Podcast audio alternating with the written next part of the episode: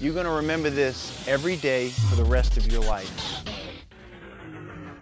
If you want to get to a goal, if you want to get to your dream, you got to focus on all the little steps. You have to put in your time. You have to be patient and you have to enjoy the process. Whatever you're doing now, whatever you want to be great at, whatever you want to be special at, I'm sure you you maybe already be good at it, but to be extraordinary, you have to do extra. I firmly believe that we are all here for a very specific reason to do something truly extraordinary. But what are you going to do to get there? So once again, thank you for being on the show, Mike. You're the man. My pleasure. Um, appreciate it. We we've had some uh, great chats at dinner, mm. and I know we're also uh, food specialists, specifically eating. But Mike also has a specific skill in actually cooking. So um, I lean on him to say we're available to come over and eat at any time. Invite's always open. What's your specialty when you cook? hard to say, man. But overall, Italian. That's my. That's my Italian, are you? yeah, overall Italian, and then also my steak game is on point. Really? Yeah, yeah. You got to come over for steak or for lamb, some roasts. Really? I'll, I'll, roast a mean lamb shoulder. Wow. Yeah. So you, the the door's open. You just let me know when. Thank you, brother. Yeah. Appreciate that very much.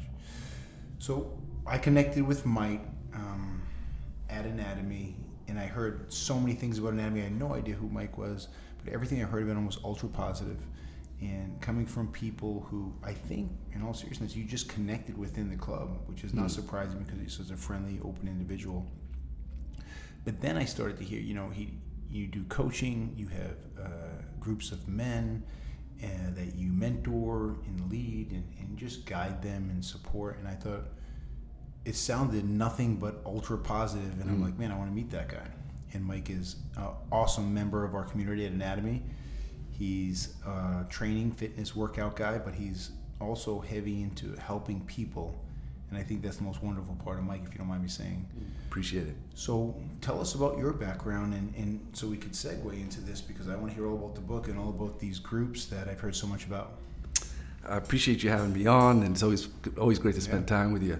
the uh, you know, I was born and raised in New Jersey, great family, great brothers, great mom and dad. I was an athlete when I was young, and then, you know, that was always my identity was was athletics, was sports, baseball and basketball. And then as I got older, you know, my fam- my mother and father split up. I got an injury, and overnight it felt like my whole identity changed. I couldn't I couldn't work, you know train. I couldn't work out. I couldn't mm-hmm. play basketball. And I remember as, a, as, I was young, man, I was a teenager, and I remember starting to think like, well, if I can't play sports, who am I? What am I? What's my function? Mm-hmm, mm-hmm. So I started at a really young age, 14, 15. Started really getting into mindfulness, really getting 14, 15. 14, that's young, 15, man. That's sit, young. Sitting what, what triggered it? I, I think I, my life was in turmoil you know, my whole family identity and my whole athlete identity flipped upside down within weeks. And were you were you you were dealing with stress like via sports, but you we, did you have like I'm sure you had I don't know I shouldn't say that. What was your upbringing like or family environment like? And did that was that a little bit chaotic, which helped you seek that, or not necessarily? You know, I think looking back, I, I realized that it was chaotic, but for me, it was normal. It was like a fish being in water. So I didn't see my parents splitting. I didn't see it coming. Okay. So I was kind of shocked by it. And I was going into It'll do that. It'll it, will upend things, oh, right? Yeah. And so I was going into, you know, into high school, I was going to an all boys school. Everything was changing in this one summer. And my life just went from totally solid and foundational to complete upheaval. And then we just struggled financially. My parents were split. My brother moved out to college I wasn't playing sports anymore. I mean, it was two weeks that my whole life just went, took a radical trajectory. And I found a lot of solace, like being outside in nature, hiking. Always loved hunting and fishing when I was a kid. That was the way my father and I connected. Mm-hmm. And then I just started reading more and more about like inner work and mindfulness and nature and Native American philosophy at 15, 16, I'm sitting in my first sweat lodge as a kid oh, wow. in New Jersey. That's wild. So my life took this crazy turn as a youth that went from athletics to you know, mindfulness Mm-hmm. and inner awareness. Then I went, uh, took a train across the country when I was 17. Of course, it's for, 17. it's a great idea. for 30 days. I went all over the country. Just on your own. me and three buddies. Okay. And I, I look back now, I'm like, how did my parents ever say yes to this? Did they? They obviously They did. did. Yeah, they knew about it. They actually approved it. As long as I came up with the money, they were like, do whatever you want. That's impressive. I, I don't know a parent today that would let their kid no, do this. No way. That's a suicide mission. 30 days, man, like eating peanut butter and jellies. Like, I mean, I'm, I'm rubbing two nickels together. But I land in San Francisco, hike in the Sierra Nevadas, go up to Seattle, and then I wake up one morning on the train in Glacier Park, Montana. I thought I died and went to heaven. Explored Montana, loved it so much, took the train back to New Jersey, filled out a college application to Montana. I'd never even seen the university got accepted two weeks later, bought a pickup truck and drove out there. So just so I could rock climb and fly fish and be outside. So immerse, right. all of this, like this was my youth, filled with freedom, filled with like, just go explore, go, go find whatever truth it is you need to find. And luckily, my parents were, I don't know if they were supportive of it or they were just like at their last rope. Right, right, So it right. was like, you know what? You're the third of three. Just raise yourself at this point.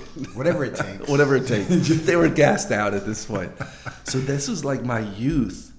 And when I came back from college, when I came back from Montana, I came back to New Jersey and I got a job working for my uncle three days out of college. And I was, we, we my family always struggled financially growing up. And my uncle owned this really successful corporate event planning business. And he said, Why don't you come work for me? We'll travel the world together. Mm-hmm. So a 22 year old who's, you know, scraping quarters together, this guy makes an offer to me and says, If you're successful at it, my son doesn't want the company. Why don't I groom you to take it over? So I'm in my 20s, totally seduced by this like potential of a lifestyle. I remember the first trip we went was Las Vegas, and I, oh, I remember thinking like, "You're paying me to be here and do this right now. This is incredible." So I came back, and I, I was so broke. I didn't even have a cell phone. I had to call my mom. Collect. Remember collect calls? Oh, I do. Call her up. Taking it way back, kids. We'll put that in the show notes so you understand what a click call is. So the, I blinked, and my 20s went by, and I just went down this hole of like being seduced by money and status. And I mean, I was traveling the world and making money and driving the Mercedes and owned my own home in my 20s, vice president of the company. Wow. On paper, my life looked amazing. Mm-hmm. But deep down, I was so unfulfilled. I wasn't making any impact at all. And I had this youth of like freedom and mm-hmm. travel and adventure and inner work. Mm-hmm. And then I was in my 20s with like, what am I doing? I'm just living, you know, stockpiling money, but I'm ma- making no impact, no difference. Right. So later in my twenties, I uh, I looked at my uncle one day and like I was getting stressed out and over you know I was gaining weight and me and Jason Ferruggia, our, Yeah, our mutual friend, of we were living in New Jersey at the time. We started he got me really into weight training. I started to recapture my health. I started to dial in my nutrition, change my whole lifestyle, and finally, like all these people in my office were like, "What are you doing? You look great. Your energy's amazing." and I just I started to coach them in my office. I How didn't even- that start? I didn't even know coaching was a thing. This is like 15 years ago. All right, so tell me about like coaching. Yeah, now it's like an explosion. I got a consultant for my coffee. It's like, how do I get to work? You got a consultant for that. You got to talk to your coach. Get in the car. But we'll cover that. How did you, how, your first experience coaching someone in the office, and it started like, you know, super weird and random. But tell us about that first interaction, that first person. biggest one I still remember was I was losing all this weight and my energy was great and people in the office were just like, "What are you doing? I need to mm-hmm. do what you're doing." So I would tell them about the foods I was eating and all natural foods and fasting and juicing and all the you know, just really talking. It was just conversation.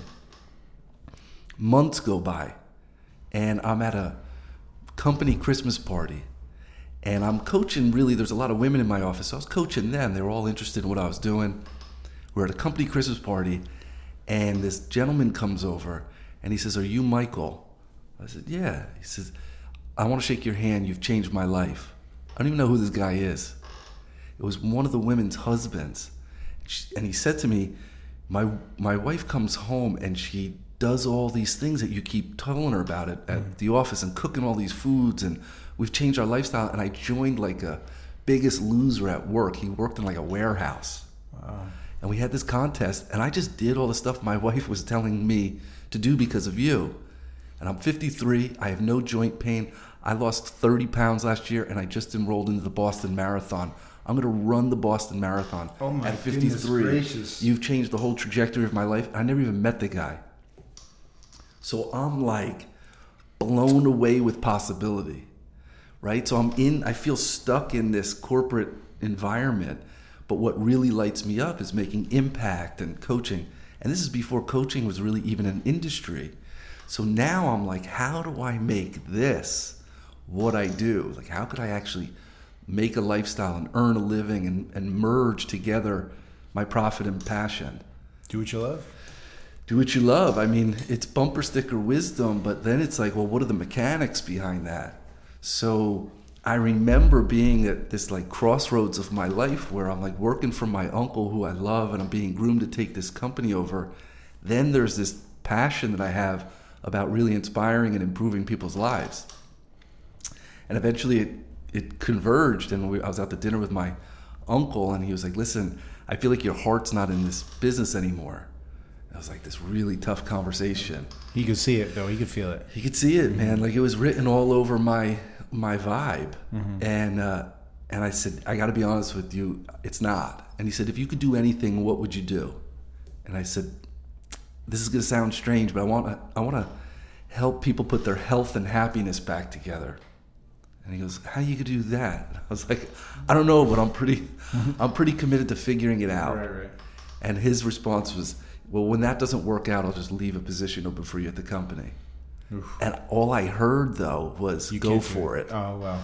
Yeah. Like, he was telling me like this will never work, but I was like, as soon as I was honest with him, mm-hmm. I was like, let's go for it. He's like, just let's go. So I ended up building over the time and mistakes and failure, but staying committed and staying passionate. And I mean, I think five years went by, I blinked, and I was like, I, I can't believe this is my life. I can't believe this is what I get to do and the impact that I get to make. That's wild. That's super wild. It's, uh, you know, I think I was thinking about your story as, as you were walking me through. Now, you didn't even directly coach that gentleman that you changed his life. That just shows people. We always tell our team, you have no idea who's watching. No idea. You no idea who you're influencing, good or bad. You're influencing someone 24 7. You really are, you know. So there's no way around it. You imagine, I think, correct me if I'm wrong, the possibilities of you directly coaching them in the effect you could have when you're sitting in front of them, you know. Right. It's, it's unbelievable. But I'm guessing, like, how did you feel? Like the amount of fulfillment. You know, you I've heard my mentors say the only true fulfillment you get in life is from helping others. Mm and automatically you felt a sense of purpose and fulfillment, right? You're immediately being a contribution. Mm-hmm. Because here's the thing, like, and I, and I, I, think for all young coaches, I always say this for young coaches, mm-hmm. always start with your own direct experience. What did you used to struggle with, or what was a frustration? What did you learn and implement to solve it, and how do you live now? So at first, all the people I was coaching, I'm just speaking from my own experience. Mm-hmm. I was stressed out. I was gaining weight. I was miserable. I felt mm. stuck in my business or in my career. And this is what I did to get out of it. So I was, day after day, I was only speaking of my own experience. Everyone is an expert in their own experience. Mm-hmm. Mm-hmm. No one can challenge your experience. So at first, I was just talking about and coaching on these are the things I've overcome. What was so fulfilling for me was that having the courage to overcome some of those things that I felt trapped in was actually making this incredible experience and, and contribution in other people. So it, it, made or almost even validated the struggles that I went through. Overcoming them, it, it now became an impact on other people's lives, which ended up becoming like I wouldn't I wouldn't reverse that. I wouldn't change that. I would go through it again because look at my own direct experience and the impact it's making on people. Mm-hmm. Then over time, after coaching hundreds and hundreds of people, I really find I finally started to find that the niche that I loved coaching was men because I could relate to the struggle. We spoke similar languages, similar stresses, similar frustrations. Mm-hmm. That's when I really started to dial into okay, this is my direct experience. There's a lot of men that are stressed and overwhelmed and feel stuck in all domains of life or in several domains of life. And this is what I've done. Mm-hmm. And this could be a contribution to your life. Mm-hmm. And if it is, so be it. Let's work together. If it's not, God bless you. Mm-hmm. Keep doing what you're doing. And little by little, it just it created a, a, lifestyle that I remember 15 years ago. I sat on the edge of my bed and, and I was like, "This can't be my life." Out of total stuckness and mm-hmm. frustration, and now I sit at the edge of my bed and I'm like, "This can't be my life. How did this happen? This is mm-hmm. amazing." But I look back and I made conscious choices, took conscious action, took full responsibility and accountability for my life. And I noticed, I was like, listen, if I'm in a hole, the only one that's going to get me out is me. Yeah, that's powerful. one of my coaches uh, growing up told me once, you know, we always have this thing in the back of our mind that we believe that someone's going to show up to save us and create this awesome opportunity for us and tell us like, look, I'm gonna mentor. It doesn't work like that, man. It's nah, you. You're it's responsible you. for you. At the end of the day, like that's the most, in my opinion, I completely agree with you and your mentor. It's the most liberating and scary statement that you could say in your life. It's all on me. Mm-hmm. It could be completely liberating, like, all right, it's all on me. If I'm in this ditch, I'm the one that gets myself out. And for some people, it's it just so daunting that my my suggestion is always just take a deep breath. If you're in a hole, rule number one, stop digging. Just stop digging. Whatever's causing all the hole and the harm, first just pause on that for a moment mm-hmm. and just one thing at a time one breath at a time, one step at a time. My father uh, was my I lost my father a few years ago to pancreatic cancer. He had it for eight years. Appreciate it. Mm. And I remember like when he was diagnosed, it was so daunting.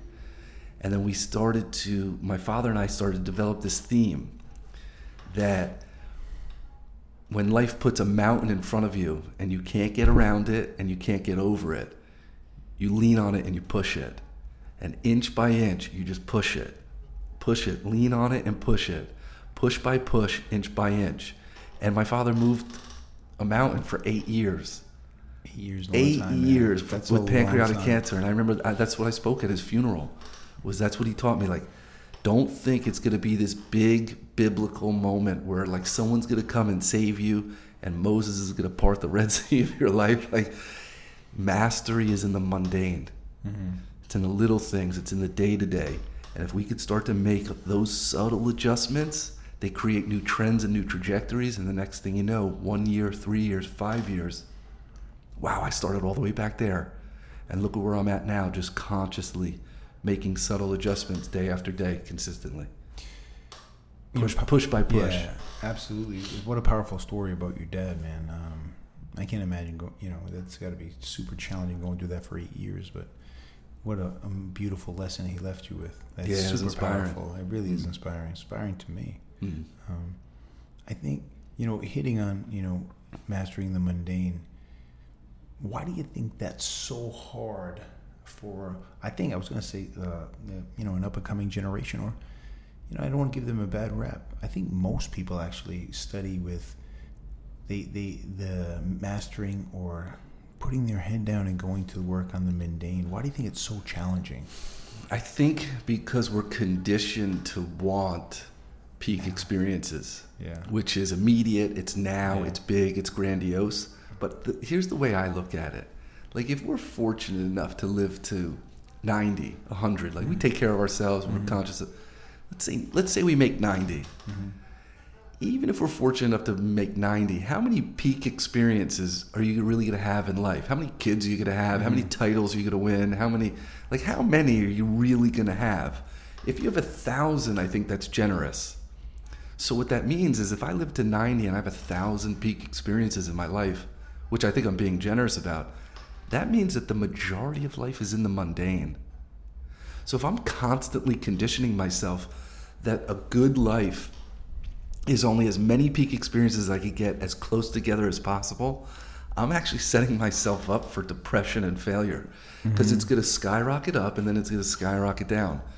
And so what happens is I think a lot of us we look at the mundane as uh, we want to escape the mundane. Avoid it. We want to avoid oh, it. We yeah, want to escape escape it. Avoid it. And I just want give me peak experiences as many as I can. Mm-hmm. I think we're conditioned to want that with dopamine and mm-hmm. things like that. But once you uh, start to look at rather than escape the mundane with peak experiences, you start to master the mundane, and then peak experiences become an enhancement of the mundane. That's when life mm-hmm. radically changes. Mm-hmm. When you look at your peak experiences, like my marriage is great, and then when we take that trip to Italy or whatever, like it only enhances it. That's when life is really firing, mm-hmm. where you're not looking at the mundane as like, how do I get out of this? Mm-hmm. How do I live for the weekend or live for the two week break that I mm-hmm. get? Or that's tr- that's a major compromise and trade off. So, I think the mundane, and, and this is the way I say it, like mastery is in the mundane, and mastery isn't sexy, but the results of mastery are, and that's a key. Like everyone wants the results oh, yeah. of commitment and oh, consistency yeah. and discipline. Yeah. But it's not sexy. When you break so it down, it's not life changing. It's just so simple, and it's it's just based on consistency and mm-hmm. commitment. Mm-hmm. It, it's so interesting you say that. Um, you know, I can't even tell you that there's been so many times in my life where I've been told a version of you get rewarded, you know, in public for what you do in private. Like no one sees it. Yep. No one sees it, and everyone, you know, wants. You know, I, I've said this story to so many team members, but I was living like this life, like you want to arrive and be in a certain position but if I put you in that position right now, you pro- you 99% of the people would not be able to handle it because what you go through in the journey to arrive at that position is exactly the equipment that you need to sustain the position. No doubt about it. And it's like it's like I we I've heard this before. The lottery winners. You you've heard the TV, you saw the TV show. What's the story about? What's the TV show about the lottery winners? It's like eighty percent. Yeah, eighty percent of them they get yeah, fifty million, hundred million dollars. They're all. This show highlights how fast they go to bankruptcy because yep. they didn't work to get there, so they don't have the tools to sustain that life. Exactly, it's crazy because you you cannot put prosperity on a broke mindset. It'll never work. Another way that I wow. I, I coach that, wow. yeah, it, it won't work. The way I coach that is a very simple most of all my coaching is based on this simple principle. Context generates content. Mm-hmm. meaning that a person's context a person's inner world or inner environment generates what shows up in it. Mm-hmm. so a cactus grows in the desert. Context desert cactus content. Results what shows up. Most humans live in the north pole and they really want a cactus I'm like, no, plant 10, plant 100, plant one in August, plant one in December. It's never going to grow. Mm-hmm. It's never going to grow because the, the environment doesn't lend to it. So if you want a cactus, you've got to cultivate the environment desert. Wow. That's the only wow. way to have it happen. So if you want the content or the result of prosperity, you've got to cultivate a prosperous mindset. Mm-hmm. You've got to cultivate prosperous behaviors, prosperous disciplines and prosperous habits. There's no way it's going to work any other way. Yeah. If you want a thriving relationship, you've got to create the environment where a thriving relationship is possible and sustainable through communication, through consideration, through attraction, through aim, through all these things. Mm-hmm. Mm-hmm. But like you're saying, we are so over focused on the content that we miss ah I've actually the, the most of the yeah. focus needs to be on the context, my my environment, my inner world. It's incredible. I said, I can't tell you how many younger people that I've either mentored, I've been fortunate to work with, where they're like, I believe I should have this position, and it's not. I I get off on saying what I see in this person is greatness in their ability. Like they're going to like rule the world. I can just see it. They have those great tools inside them. But right now, you need all those experiences. And quite simply, simply, if I'm if you know someone confronts me with Mark, I should be in this position. I said, why do you think you're not there right now? Yeah. Like that that's really it. Yeah. You're not there right now for a reason. Now someone else is probably going to put you in that position. But what you you don't know what you don't know. Right. And and then the, you're going to be plopped and dropped in an area where you've just created your ceiling because you don't have the experience. Yep. And you need to have that experience. All the stuff that we avoid that we don't want to do. And I, listen, I got a whole resume full of stuff I, I tried to avoid. And the second I started saying, I'm here for a reason. Yeah. I need to get good at this. And I need to marry the idea of going all into these mundane tasks. Totally. You know? There, there's, you know, uh, my clients are always joking, they're like, when we going to create the bumper sticker business? Because they all know all of my themes that I Mm-hmm. coach by. Mm-hmm. And one of the ones is, you're, you're nailing it is results aren't random. They're not. Mm-hmm. There's a reason why we didn't choose you. There's a reason why you're not in that like and now if you can look at it not with judgment but with actual like honest awareness and discernment and mm-hmm. say like wait there's a reason he didn't choose me for that position. Now I could I could inner reflect. I could say like what skill do I need to learn or acquire or hire? What do I need to organize? What what skill set do I need to adapt? What do I need to start doing or stop doing? I could look at my results mm-hmm. and a lot of people are like that's uncomfortable. Mm-hmm. Oh, yeah. But here's the thing when it comes to responsibility and accountability, like your bank account is the way that it is because of me. My my marriage is the way that it is because of me. Mm-hmm. My health is the way that it is because of me. Like my results don't lie. They just reveal what I'm really mm-hmm. committed to. Mm-hmm. So they're not random. And once we could actually start to look at our results from that neutral discernment rather than judgment, which is like, what's up with you, Mark? Like, you don't know how to run this ship. Or even beat myself up over it and say, like, oh, I'll never get there. How could I actually pause and say, with honest assessment, honest discernment, and say, okay, this is where I'm at. So, in order to get to the next plateau, what do I need to learn? What do I need to acquire? What do I need to start doing? What do I need to stop doing? Or where do I need to turn the dial up mm. or turn the dial down? Now I can actually look at that with neutrality and say, all right, this is where I'm at. This is the season of my life. Mm-hmm. I want to get to this next season. What's it going to require? What's it going to require of me, though? Mm-hmm. Mm-hmm. And that's where, that's but that's where that liberation is. Oh yeah, it, it's interesting what you said. I automatically thought, you know, once you said, "Hey, why didn't I get that position or that role? Call it whatever you want." You get to look inside yourself and figure out why. Yep. However, what about the the mindset? People who have the mindset that say, you know, I refuse to believe. Right, we're Yeah. going down this road. I Yeah. refuse to believe that I lack the tools, the awareness, the intellect, the EQ. Yeah. Call it whatever you want, and don't want to focus on their stuff. I was thinking about this for the last two days when I knew we were going to chat. How many people figure out or acquire the tools to say, you know what, I need to take a good look at myself, Yeah. and I'm going to hold myself accountable, and I'm going to start working on me because there's something in what this person just told me, and I'm talking aside from the social media.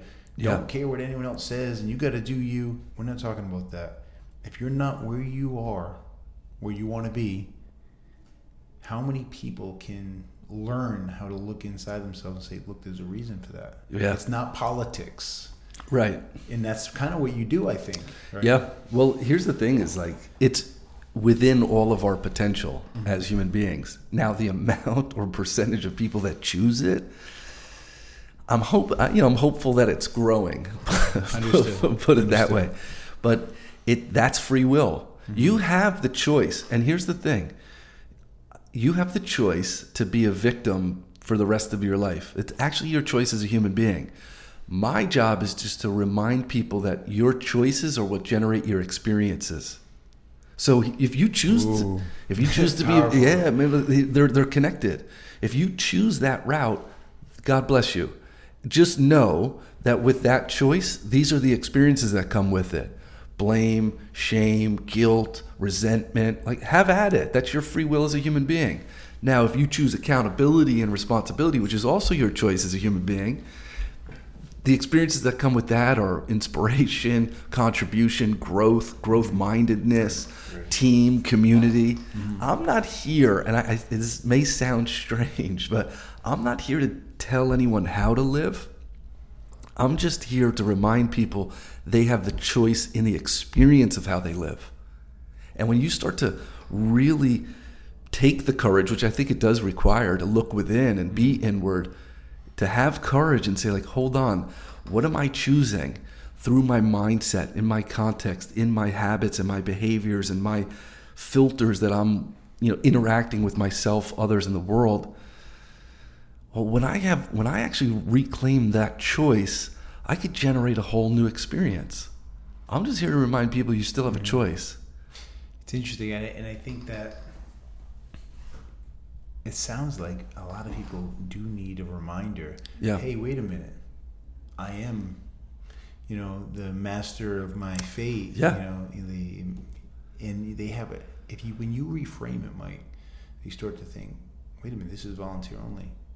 Like I volunteered for this. Yeah. And I asked for this. Yep. Like you, and, and then the next conversation is how you view things. And I always give this example. You know the meme on Instagram where there's two people on the bus going around the mountain, and one of them is facing the oh, mountain. Oh yeah, and the yeah. other one's facing the light and smiling. All you have to do is sit on the other side. That's it. You know, so That's it's it. a choice. It's a choice. You know, and it's a choice. know, aside from you know mental health issues and things like that, it still is a choice. And I think that you showing people there's a way to reframe it. Yeah. And just alter your perspective if you focus on certain things. Well, there's, I, th- I think it's Tony Robbins that has this um, equation, like this happiness equation, and and I think your your blueprint. We're happiest when our blueprint matches our life conditions, and so my blueprint's my inner world, and my life conditions are my external world. Now, where we always get, get to remember is that if I can't change my life conditions, I can always change my blueprint. And once I've established my blueprint, now I could go and change my life conditions to match it. Mm-hmm. And one of the best examples I could think of is Viktor Frankl's Man's Search for Meaning. Could not change his life conditions. So what could he change? His blueprint about it. Mm-hmm. So if you think of the worst possible human experience, this is what he chose couldn't change his life conditions, but this is what he chose. He chose to change his blueprint about it, perspective about it, emotions about it, filters about it, context about it. So if your life conditions aren't matching up to your blueprint, mm-hmm. will suffer. And remember that you could choose to change one or the other. And if you can't change your life conditions, you change your blueprint about mm-hmm. it. Perspective, like you're saying, like face the other way, get in the other seat. Mm-hmm. And then that's when our life is most fluid and on fire is that when I have chosen my blueprint and I'm either generating those life conditions or at least trending toward them. Mm-hmm because we don't have to have it all right away. Right. We're even fulfilled and happy when we're even trending toward that, trending toward that alignment with our own inner world and blueprint. And, and, I've always thought, Mike, that that's where people are most happy when they're actually working towards something. Yeah. yeah. Like it's so healthy at every point in my life any uh, i'd say major uh, period of my life or intersection i always had these huge goals and i was thinking about this today those goals were so ridiculously insane but i've knocked out all those goals because i was actually working towards yeah. them mm-hmm. and i and i wrote every literally wrote each one down but I felt fulfilled in the process of working towards them. But that, that's the cliche. Like mm-hmm. it's the journey. It's mm-hmm. the journey that shapes us into who we are. It's the journey that builds the character. Mm-hmm. Like we associate the the peak experience of like this is what it means to have respect or mm-hmm. admiration, but it's the journey that mm-hmm. shapes the character along the way. That's why your example before of you take someone from the from the valley and just put them on the summit they, they missed the entire journey along the way. Like that's where the strength is built. That's where the that's where the the iron is fortified, so to speak. So, you know, those, you you know, what you're saying here of of like that journey that shaped you, like we, we, it, core in us, we want to have a function to fill. Mm-hmm. Right, like I, we, how many times have we heard CEOs like sell their companies and then they, well they party for like two months and they're like I, I can't do it. Right, right, right. I, They have to get back in. I got to get back into gotta- something. That's that's how that's who they are. That you, I, I can't. I can't mm. just sit here and not do anything. And there's a there's an element of fulfillment that it solidifies through service, contribution, or advancing something forward, whether it's something in society or something. It's got. But we we get lost without a function to fill. Mm-hmm. And I and if if you want a lot of people, I think one of the challenges is a lot of people want like a, a life without problems or a life without challenges. But if someone has no challenges, I'm like, you just don't have enough responsibility. Oh yeah, I mean, I, I you, can't. you don't, your goals aren't big enough. I, you know, two things you said there, Mike. The the first one was the wealthy people that I've dealt with. You know, I always used to think when I was younger, oh my goodness, this person has so much money. Why don't they just go off and live on an island? And then I realized every single one of those very uh, very successful people or billionaires, they're in it. Yeah. Like, and then I, it hit Yep. me maybe ten years ago. It's really not about the money. Maybe it is to pound their chest every once in a while, but they live for the build. Yeah. They live to struggle and work it out in, in deals and closes and contracts. They Mm-hmm. live for it, and you can see it like they're they're alive when they're Right. talking about it. Yeah. and it, it's not even a possibility for them to stop right. because they'll die. Right. They'll die. They'll at least die inside. And you know, um, the the the other thing I noticed when you were talking about building in in, in the process, I, I've seen so many young people that they don't understand. You have to absolutely love what it is. And I heard this recently. I was talking to a young lady, and she said, I was dealing with a very challenging uh, leadership group at this former place I was working at. And I said, How did you deal with that? And she said, I focused on my mission Mm. and I focused on what I was what I was there for. Yeah. And she reframed it, you know, and, and I was so blown away by that. And she said, it just and everything always worked out. Yeah, yeah. The you know the the way I frame that, like I, I love what you're saying is you do fall in love with the mission, fall in love with the journey, fall in love with the process. Because if you don't, you're gonna get side railed at challenges. And uh, one of the ways that I I frame and coach that is average people run their lives based on circumstances and conditions. Mm-hmm. Exceptional people run their lives based on commitments. Say that again, please. Everyone listen up, grab a pen. Average people run their lives based on circumstances and conditions. Exceptional people run their lives based on commitments. That will separate you great from average every day. All day. All day, every day. That's right. Because if my life is run by circumstances and conditions, the first or second challenge I hit, see ya, and then there's no more mastery. But if I'm committed, I'm going to see through the challenge. I'm going to see through the roadblock. I'm going to get creative. I'm going to get Yes. inspired. I'm going to learn. I'm going to acquire that skill that I need Mm-hmm. at, to get to that next plateau. That's why commitment is so generative. Without commitment, all is lost. A million percent, and that's the skill.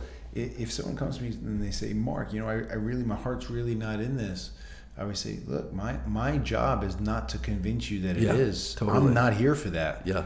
But I will caution you to one thing: Are you sure that your heart's not in it, or you're struggling because it's challenging, Right. And struggling with the commitment because Yeah. you're just going to take that to the next thing you do, and then to the next thing you do. And when I was at Lucas' uh, event, Mm. I said, I don't think people understand that. I give an example at anatomy. You're not picking up weights and you're not being professional and you're not emailing people and texting people and trying to keep some sort of system and structure for us. Of Right. course, it helps us that you're professional. And we need awesome, we have an incredible team here.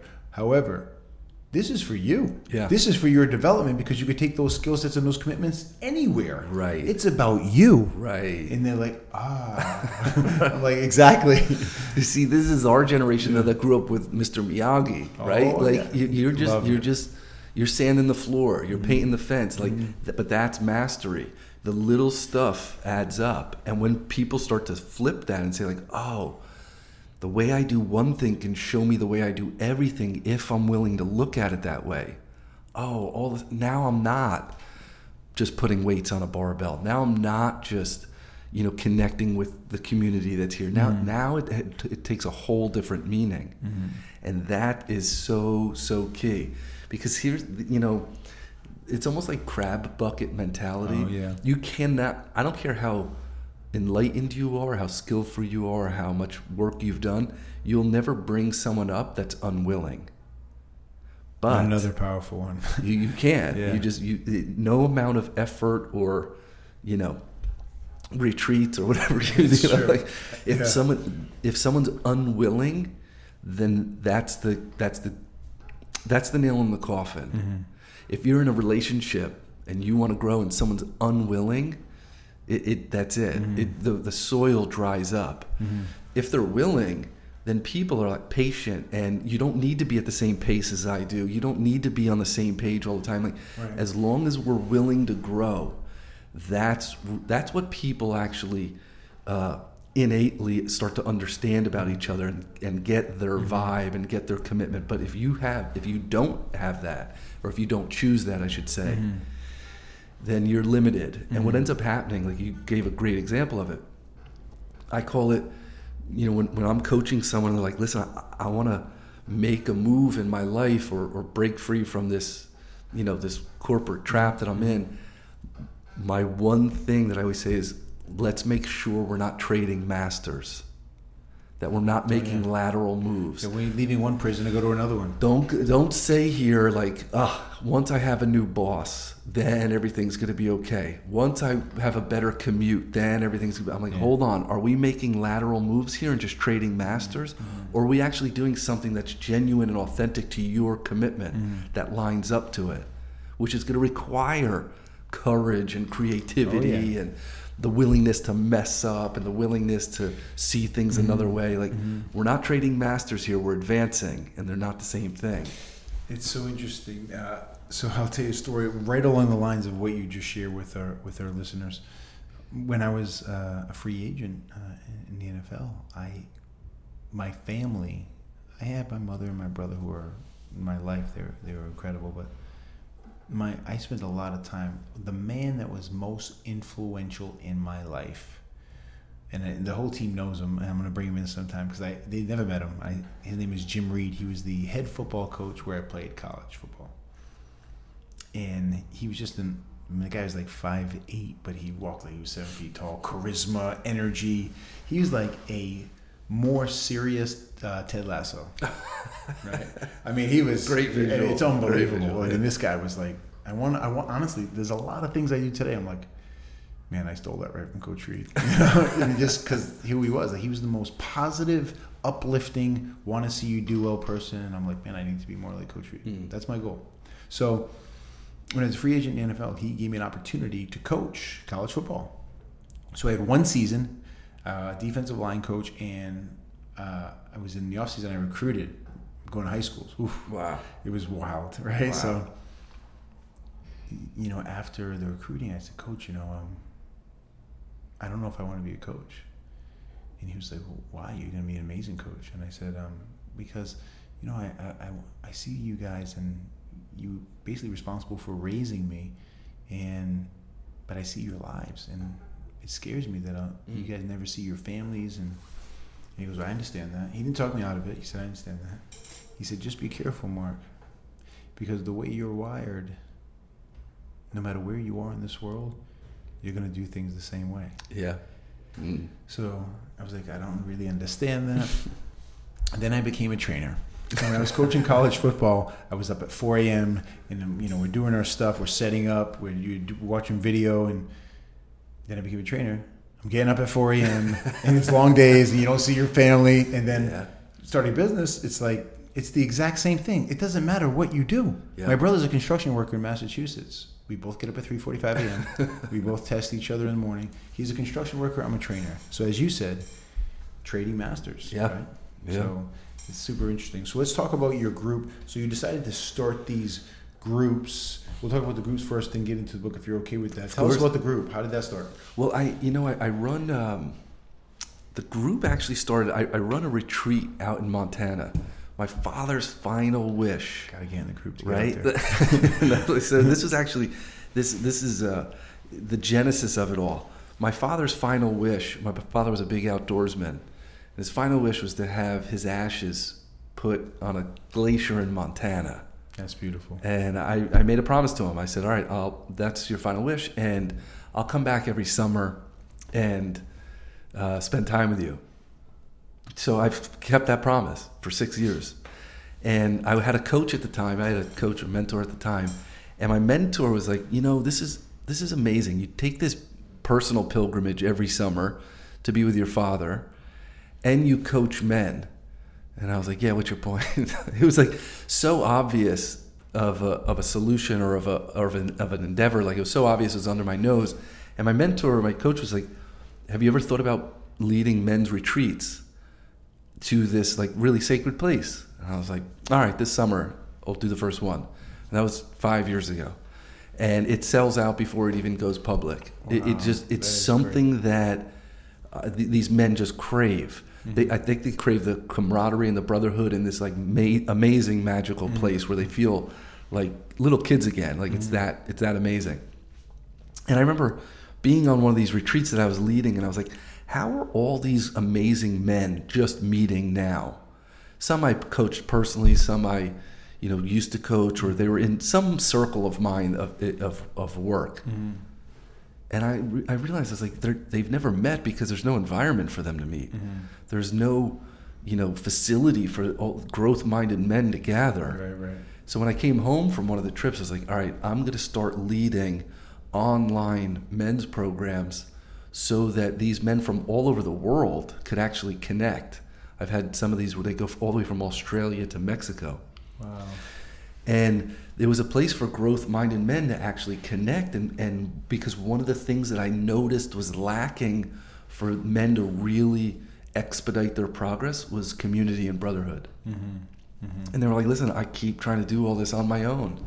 So I took some of my own personal experience and some of the most impactful coaching mm-hmm. that I've received or that I've come up with, and I put it in a 12 week program. And these, I take eight men at a time, and they go through this 12 week program.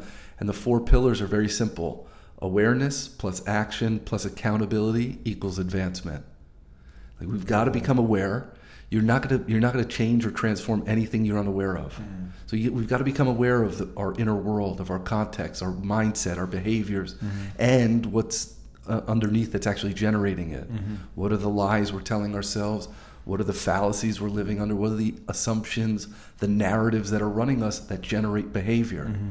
So the first part of the of the program is about that. Then awareness. And are they sharing? Yes. They're yeah, it's all communal. Ooh, it's gotta be. It's got. It's gotta be a tough night by the fire. No? It's it's it's impactful, Yeah, you know, and, yeah. and and you know we're sharing this out of honesty and out of discernment. We're not judging ourselves or judging each other. It's what are you noticing? What are you becoming aware of? Now, awareness is great, Mm-hmm. but awareness and four dollars will get you a cup of coffee. Like, now that I see it, now what? What am I going to do about it? Mm-hmm. So what really gets us into the end zone is awareness plus a new committed action. Mm-hmm. So now that I see it, what's the action I'm going to take? What's the action I'm going to, like we were saying before, start, stop, dial up, dial down. Mm-hmm. And all of that is expedited with accountability. Hmm. You will grow far faster in a group of people that you respect or admire than you hmm. ever will on your own. We're communal by nature. Hmm. So, awareness plus accountability, excuse me, awareness plus action plus accountability, that's what equals advancement. We were just talking about trading masters. Right. So, I always distinguish movement from advancement. Okay. Many people are moving. I don't think people are not successful due to lack of effort. I think people aren't successful due to lack of accuracy. Hmm. And the moment you actually see, like, wait, I'm spending all this energy, I'm moving. Ener- mo- movement is just energy in motion. Advancement is energy in motion in a deliberate direction. So I've got to have a clear vision. I've got to have clear mission, clear goals, clear protocols. That's what makes me accurate. That's what makes it having that priority that I'm I'm redesigning and re, and committing and reshaping my life toward. Mm-hmm. That's what makes us accurate. So rocking chairs move; they don't go anywhere. That's right. I think a lot of people are spending so much energy on so much like movement and let me try this and let me try this and let me try this.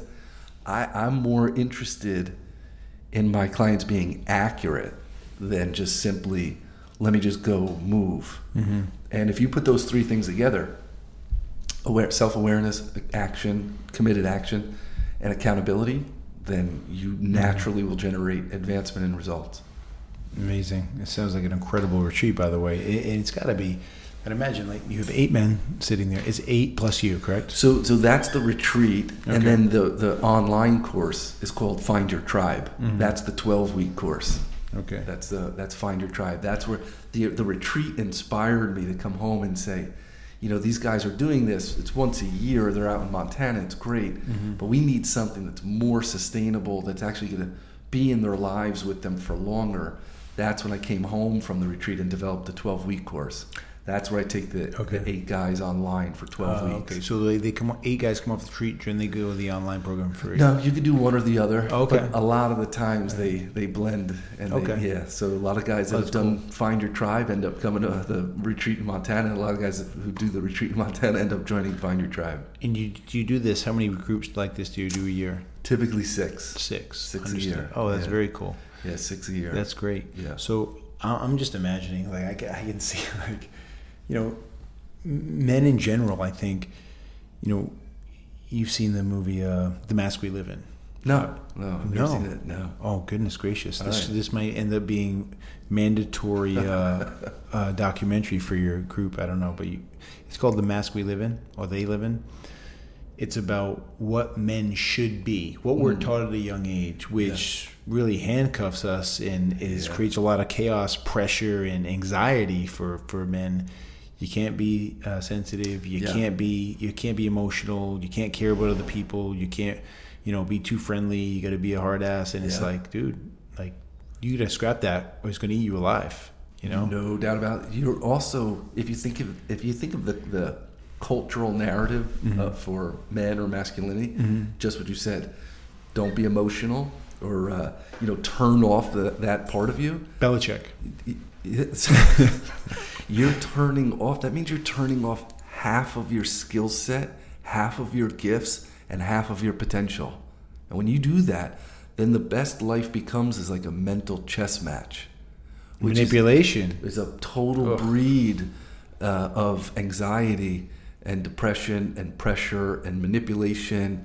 It's it's I mean, it's terrible. And It's- so so many men that especially that I coach or that come into these groups are like they've been so mentally uh, grinding themselves down and trying to figure out solutions logically that I'm like, wait, have you ever thought of like recruiting your heart into this decision or into the way you're living or into So foreign to them. bro it's like oh there's oh I know there, there- there's Oh, a, no, no, there's a, there's concrete right above it I'm like wow well, well that's where all your potential is Mm-hmm, th- there's a great Native American saying that says the longest journey a man will ever make is only 14 inches from his head to his heart it's the longest journey we'll ever Wow. make We've Got a few gems here, Mike. It's like, um, so it, it, it's so interesting when you start to even like the communication skills. It's like, did you?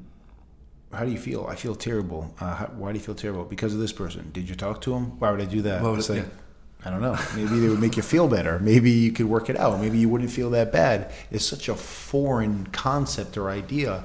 It's like I literally I've heard a man say, um, "I don't have that gear." yeah I'm like, do you care to develop it? I mean, do you like just try? You know, it's. I mean, everything else in life, and it's so interesting. Going back to what you said at the beginning, it's like you have to practice certain things and you have to build those certain behaviors. At, because I come from an athletic background, I didn't realize that I put so much effort into sports, into football, into my skill set, into being the very best that I could, which was very average. But the point is, I didn't realize that the way I approach sport to be better Mm. is exactly the way I need to approach my relationships Yeah. in my my marriage and all those things. And I, the second I did that, everything was better. Everything. And it's like, no, no, no, sports because I'm, I'm hardcore and I'm driven, but why aren't you hardcore with your marriage? Right. Like, you know, and it, But that I, I think that's a huge thing because I think one of the cultural narratives for men is be one dimensional, which is just go be successful. And the lie we're sold is once you're successful, that fixes everything else. And I'm like, "Wha- what? I, I can show you lots of test cases. I've had men come to me and be like, and I'm not kidding. Uh, they will, they'll come to me and be like, my marriage is really suffering, and I'll say, okay, well, what are you doing about it? I've been working a lot harder. I'm like, working harder. That those are two radically different things. As a matter of fact, you working so much is probably one of the reasons your marriage is suffering. But we're so conditioned to be one dimensional that because we're sold a lie that once you're successful, that cup overflows and fixes everything else. It'll fix your relationships, it Right. fixes everything. a lie is understated, by the uh, way. Uh, I mean- radically understated. So a lot of where I invite men into is to move from one dimensional to dynamic. And dynamic is the man whose all of your commitments are happening in excellence. So if you think of what I call a domain in life, a domain in life is anything that requires and deserves love and attention. So your career, your marriage, your health, your finances, your spiritual life, your friendships, mm-hmm. they all require love and attention. They deserve love and attention. And if you don't give it to them, they they suffer. Mm-hmm. So a dynamic man, exactly what you're saying is I can run my business and, and earn what I want to earn and still turn that off, come home, be present with my wife or with my children. I can nurture my relationships and friendships and carve out that time so they they know they're important. I handle my health.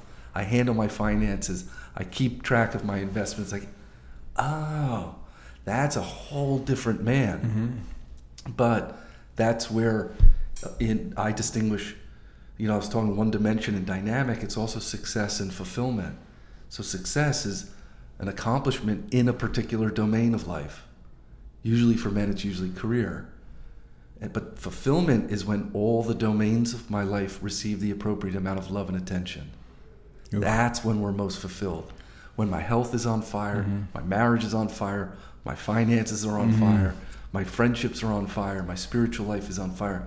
That requires a whole different participation of a mm-hmm. man head, heart, habit, behavior, the willingness to do the work. But that's a mm-hmm. dynamic man, and that's the mm-hmm. man that I'm really interested in evolving into, coaching into, and and being a catalyst for. Because I think the way that we've been taught of one dimensionality is just crushing the spirit of a man. Oh, I I think it crushes human beings. Period. Um, in the, as you were leading into that, I was thinking, uh, you know, you were taught to be successful, and I always say, "What's your definition of success?" Yeah. Like you're you're telling me you're successful. You know, the, during COVID, they had that thing, and um, you know, it said, "Watch uh, a, a, a man takes his son out of the house who was in um, uh, quarantine." and he said, um, "You know, son, this is very hard on the world, and uh, this is not political." He says, "This is very hard in the world," and it, it was being in quarantine. It's not hard. It's hard for everyone, right? And then he takes his uh, son out for a walk in the city, uh, not the city, it's like the countryside, but there's a lot of homes there. And he says, "What do you see, son?" He says, "Dad, I, I see." people walking. I see dogs. I see animals. I see friends. I see people playing outside. I see people enjoying outside, moving, having fun. I said, I think this is the best environment we've ever been in. So the father looks at it as like a detriment. The kid looks at it like a gift. It's Yeah. like, what's your definition of coming full circle? Totally. That's how you view things, you know. Totally. And I've seen men who are worth millions or billions of dollars, and I wouldn't trade with them in a second. Right. I really wouldn't, you know. Yeah. And it's like, I, I, I wouldn't want to be that person for a second, and I mean that in the most respectful way. And I have lots of respect for them. Yeah. It's just, you know, what is your definition of success? Totally. You know? You know, if, if we were to go, you know, into the, the weight room here with all the equipment, someone Mm-hmm. could walk in and say, like, well, what should I use? I don't know. It depends on your goal. Mm-hmm. Depends on wh- uh, what's success for you. It all works. It's all good. I hate to say that's my favorite answer. It depends. It depends. You know, and no one people don't like that. I'm like, I don't know what your intention is. What's your intention? Depends what you want. Depends what success is. Mm-hmm. Depends what your goal is. Well, once because that's that's the thing. Our vision is what gives our actions meaning. So, for instance, if I were to say to you, Mark, I want to go for a ride. I want to go for a drive. Like any, we there's a thousand roads right here in Miami. Like take any one of them. But the moment I say to you, Mark, I want to go for a drive, and I want to get to Denver, Colorado, mm-hmm. all of a sudden now the road I choose matters.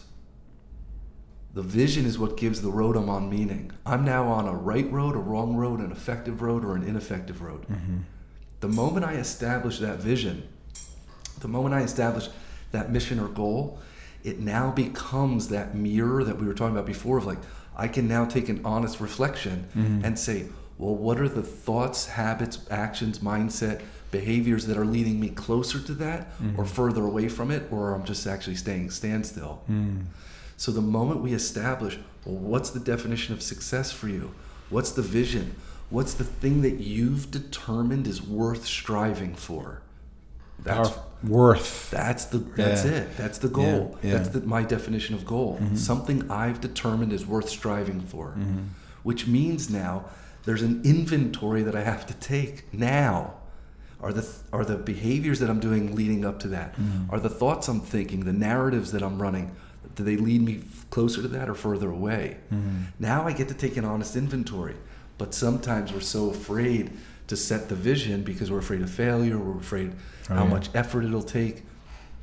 But once you determine personally for yourself, this is what I've determined is worth striving for, now you'll be able to redesign who you are, let go of certain things, add certain things, scramble yourself up, go through the fire, keep working through the challenges, get creative through the roadblocks, and then let the journey shape you because you've determined that's worth striving for.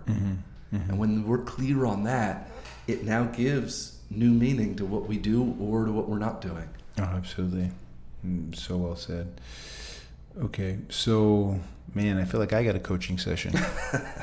so I, I, I certainly owe you. Tell us about what, the book. Uh, Mike's book is uh, "New Man Emerging."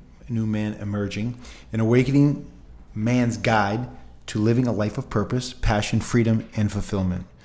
First of all, we talked off air about what it's like to write a book. Talk to us about that. That's a good time. it is a good time. It's a challenging time, but It's good to good to look back on. Uh, you know what's interesting is I uh, I ha- I woke my wife and I were in bed and I sleep like a rock. I mean I, I sleep like a teenager with mono. we suffer from the same affliction. Right, so, so like three o'clock in the morning one night, I wake up, and I these uh, these words are just coming to me.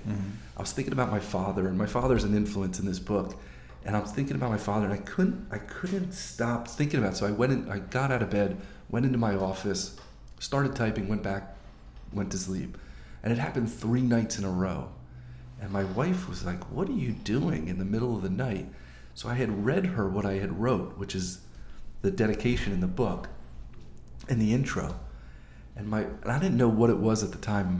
My, my wife was like, "You need to write a book," and I was like, uh, "Yeah, I'm good." so later that night, we're at my mother's house, an hour north of here, and my my wife was like, "Read your mother what you read me this morning," and I read it, and my mother was like, "You need to write a book," and I was like, "Well, here's the two most influential women in my Oh, yeah. life." Oh yeah. telling me I need to do something. Like, so I sat with a, a minute and I said to my mom and to my uh, wife, I said, "All right, I'm going to do it." And I thought at the time, like, I don't mind waking up in the middle of the night. And I'll just write whatever comes, and something will happen.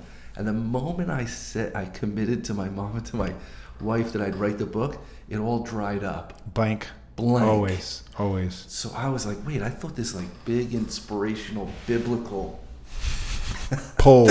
I got this, and I'm writing, and like Russell Crowe in Beautiful Mind. totally I'll build a shed Yeah. outside. I'll just ma- make Stephen these King, yeah. equations and right. So it all just dried up, and I was like, wait a second, this is going to require like major consistent commitment and discipline. So what I started to do was, I was my coach at the time had written 31 books, and I had said, I have this idea, and I made this commitment, mm-hmm. and he said, great, what when are you going to be done? And for some reason, I threw out an arbitrary date of October 1st. And he said, Great. Rule number one of writing a book, make a deadline. Rule number two of writing a book, keep the deadline. And I was like, Oh God, wait, I just said October. Let me Yeah, say. And he's like, Nope, you said October. Ooh. He said, But I'll make you a deal. If you finish the book by the deadline, which by the way was like four months from that day. Oh my God! I don't want to talk about what I told Mike off air about how long it took me. Go ahead. Uh, there was a four involved, but it wasn't months. Go ahead. So he, I I think it was four or six months, and he said, "But I'll make you a deal if you keep the deadline. Send it to me, and I'll read it. If I think it's worth publishing, I'll give it to my publisher and editor." Wow. And my wife is, I'm on speaker, and my wife is like, "What is going on right now? Are you kidding me? How is this happening?" And I was like, "Wow, I just made this commitment. How am I going to see this through?" And what I, very similar to what we've been talking about, I said, "You know what? I got to break this down into the mundane. What does it look like?" Mm-hmm. And what all I did was I said, "This portion of time every day is writing time. No phone, no distractions, no coaching, no nothing. Every day, this is going to happen." How long was that time? Just out of curiosity. Uh, an hour every day Hour, for at least an hour. That's amazing. I, most people, anyone who wrote a book will understand this, but for me, it took an hour just to warm up.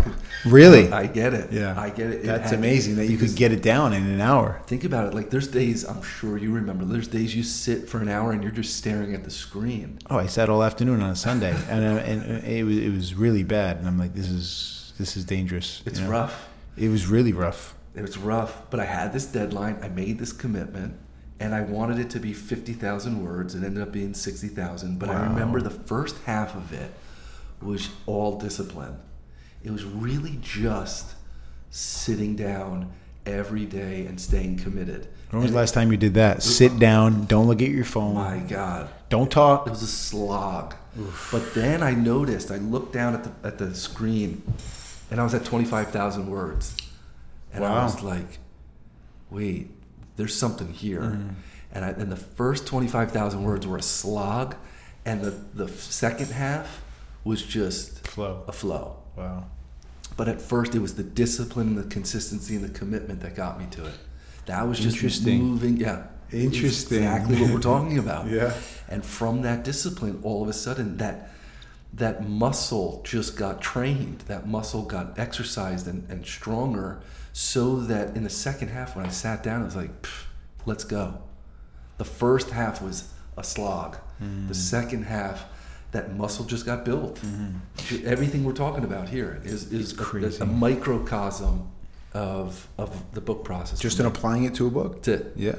That's it. I love that story. By the way, is this Luca on the cover? Do people say that? It looks like Luca. I have two clients. The people are like, it's got to be him, or I've gotten, is that Luca? Oh, this guy's jacked. Minus the. Uh, Is it one of mi- those guys? No, no. Oh, okay. It's just a random guy? It's a stock photo that I was like, this is perfect. Really? Yeah. Oh my It's like goodness. Luca that's minus the tattoos. That's great. Uh, so so tell us like about the book now. Tell us all about like what's in this book because you guys, uh, Mike's a fascinating person. He's committed to helping people. It's proven that I actually know some of the people he's worked with, and they rave about him. Um, tell us about the book, Mike. The the book was, you know, originally it's it's kind of uh, structured or, or skeleton in a way of of three parts, and the three parts are, are really uh, me honoring my father. Right, so the, Nice. the intro to each Nice. three parts is a story about me, my father passing away and me honoring his final wish. And then in between, I talk about uh, all of the coaching that I do and have received over since this, you know, since my being a teenager, all the elders that I've met and everything that I've done, that for me, like, here's the blueprint of a lot of what we're talking about. Really shifting life t- from one dimension to dynamic, from success to fulfillment. And then here's the skeleton and the framework of how to build that in, in our lives. What are hmm. the principles we live by? What are the narratives that we challenge? What are the ways that we're showing up in our relationships, in our marriages? The things that we really have to take an honest reflection of, of what's no longer working, mm-hmm. or what paradigms have we outgrown? Right. You know, you were mentioning before about this cultural narrative that we have of men is like, don't show your emotions, don't, you know, don't let them see you sweat, don't let X, Y, and Z, and we we we just cloud all that or, or gather all that into, you know what, be a man. And there's Kind of broad. a little broad. Yeah. And like, uh, what kind of man am I actually, you know, trying to be here? And so in here, I, I, I invite the reader into uh, a new paradigm of a man, a man that is dynamic, a man that lives by his commitments, a man that lives by his principles, a man that leads himself, leads his his relationships, leads his community. That's an impact. That's a contribution. And these are all the things that I've learned over decades of work and decades of coaching that I think as, as more and more men wake up and, and, uh, and are invited to this new paradigm, uh, we create a whole new possibility for our finances, for our freedom, for our relationships, for our communities. And it starts, like you, you and I have been saying, it, it starts with me. It starts with me willing to do the work, to look inside myself and say, this isn't working. I need to correct it, adjust it, evolve it, so that I could be a better example, a better brother, a better husband, a better father, a better leader in my life. And that's how we're going to create this ripple effect because all the way back to the beginning, you never know who's watching. Oh yeah. Oh yeah. Awesome summary. So where can they get this book, Mike? Books on Amazon. Amazon. New, yeah, New Man Emerging. You guys might have heard of it. Amazon. Um, also, tell us, um,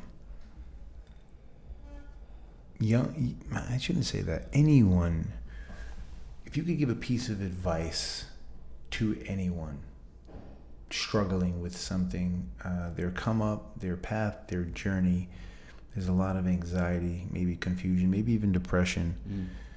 I know it's super broad, but what advice would you give to someone who's struggling and trying to find their way? Hmm. And I know that's basically a microcosm of your group. Yeah. But if you could just give out some free advice to uh, this, our listeners who, you know, everyone is, is trying to evolve. I think, I firmly believe that most are trying to evolve. They may not know it yet, but they want to grow, they want to develop themselves. What advice would you give them? Hmm. Yeah, it's uh, you know, I think ultimately is you got this. That's ultimately the encouragement that I think we all at one point in our lives need to hear. Hmm. Is you've got this, you've got what it takes. And one of the lies that I think that we were sold or taught or whatever is I, I can't be happy with this, but I will be happy with that. And you've got this right here, right now. You've got it. You've got everything that it takes right here, right now. It may require some discipline, some commitment, some strengthening, some mm-hmm, mm-hmm. adding, some mm-hmm. subtracting, but everything you need to be in this moment right now, you've got it. You've got it. You get to choose it. You get to choose it over and over and over again until you create the outcomes that you want. But right now, take a deep breath, pause for a moment, and remind yourself, I got this. I love that. I love that. Um, very similar uh, advice I, I would give to myself many days. I mean it, many days. Like you know, and I think there's a lot of power in what you just said. Like some, you know, the conversations you have with yourself are the most important. Yeah. You know, if you tell yourself you can't do something, or you create scenarios in your head, you're gonna have a big problem. Yeah. You know, just one foot in front of the other. Be where your feet are at, and that's yeah. it. Really. Those, narratives create behaviors, so Oh, make yeah. sure you're choosing the right. You know, make sure Oh, you're choosing the healthy one. I love that. I love that. So, in regards to your, why don't we give everyone? Thank you for being on. It was incredible. My I mean, pleasure. thank you so much. It was really great, man. You My think pleasure. I'm gonna have to, I'm gonna listen to it obviously and, and take a bunch of notes because there was several gems in this. Um, and once again, I want to say this again. I've talked to several people who have worked with Mike, and they are ultra happy and rave about Mike uh, in the most positive way. And it doesn't mean he has all the answers, but he definitely knows how to guide people. And I think that that's the most powerful thing going, really. Agreed. Agreed, man. I have the answers for me. Yeah. but I always invite you know my my people. The answers are within you. You've got it. Let's just clear off the roadblocks that are in the way. Beautiful. So, how can people find you, Mike, and how can they learn more about your retreats? Why don't you uh, tell the listeners how they can get in Uh, touch with you? You can find me on michaeldesanti.com, and on there you'll see uh, the men's groups for Find Your Tribe, Mm-hmm. and you can follow me on Instagram, Mike underscore Desanti, and that's where I promote uh, some of the retreats and Okay. things like that. But michaeldesanti.com has has everything on there, and then uh, the book New Man Emerging is on Amazon. And thank you so much. If I want to visit Montana, do I have to get in the group No, to you- experience it the right way? Shoot me a text later. right we'll- let's get you there. The- the right you- way. you- you- let's get you there. I told my wife, no more cities. We're going to go to the woods. We're going to be in the woods. We're going to do it. Thank God. I don't have to twist my wife's arm ever to get, get to get out to the wilderness. So thank God. Sounds beautiful. Well, thank you so much for being on the show. Thanks I can't thank you me, enough. And Appreciate guys, check you. out Mike's book, New Man Emerging, and uh, we're gonna put this up and and get a lot of traction here. So appreciate you, appreciate your powerful energy, and appreciate you being here. Obviously, thank you so much. Thank you, man. Appreciate your friendship.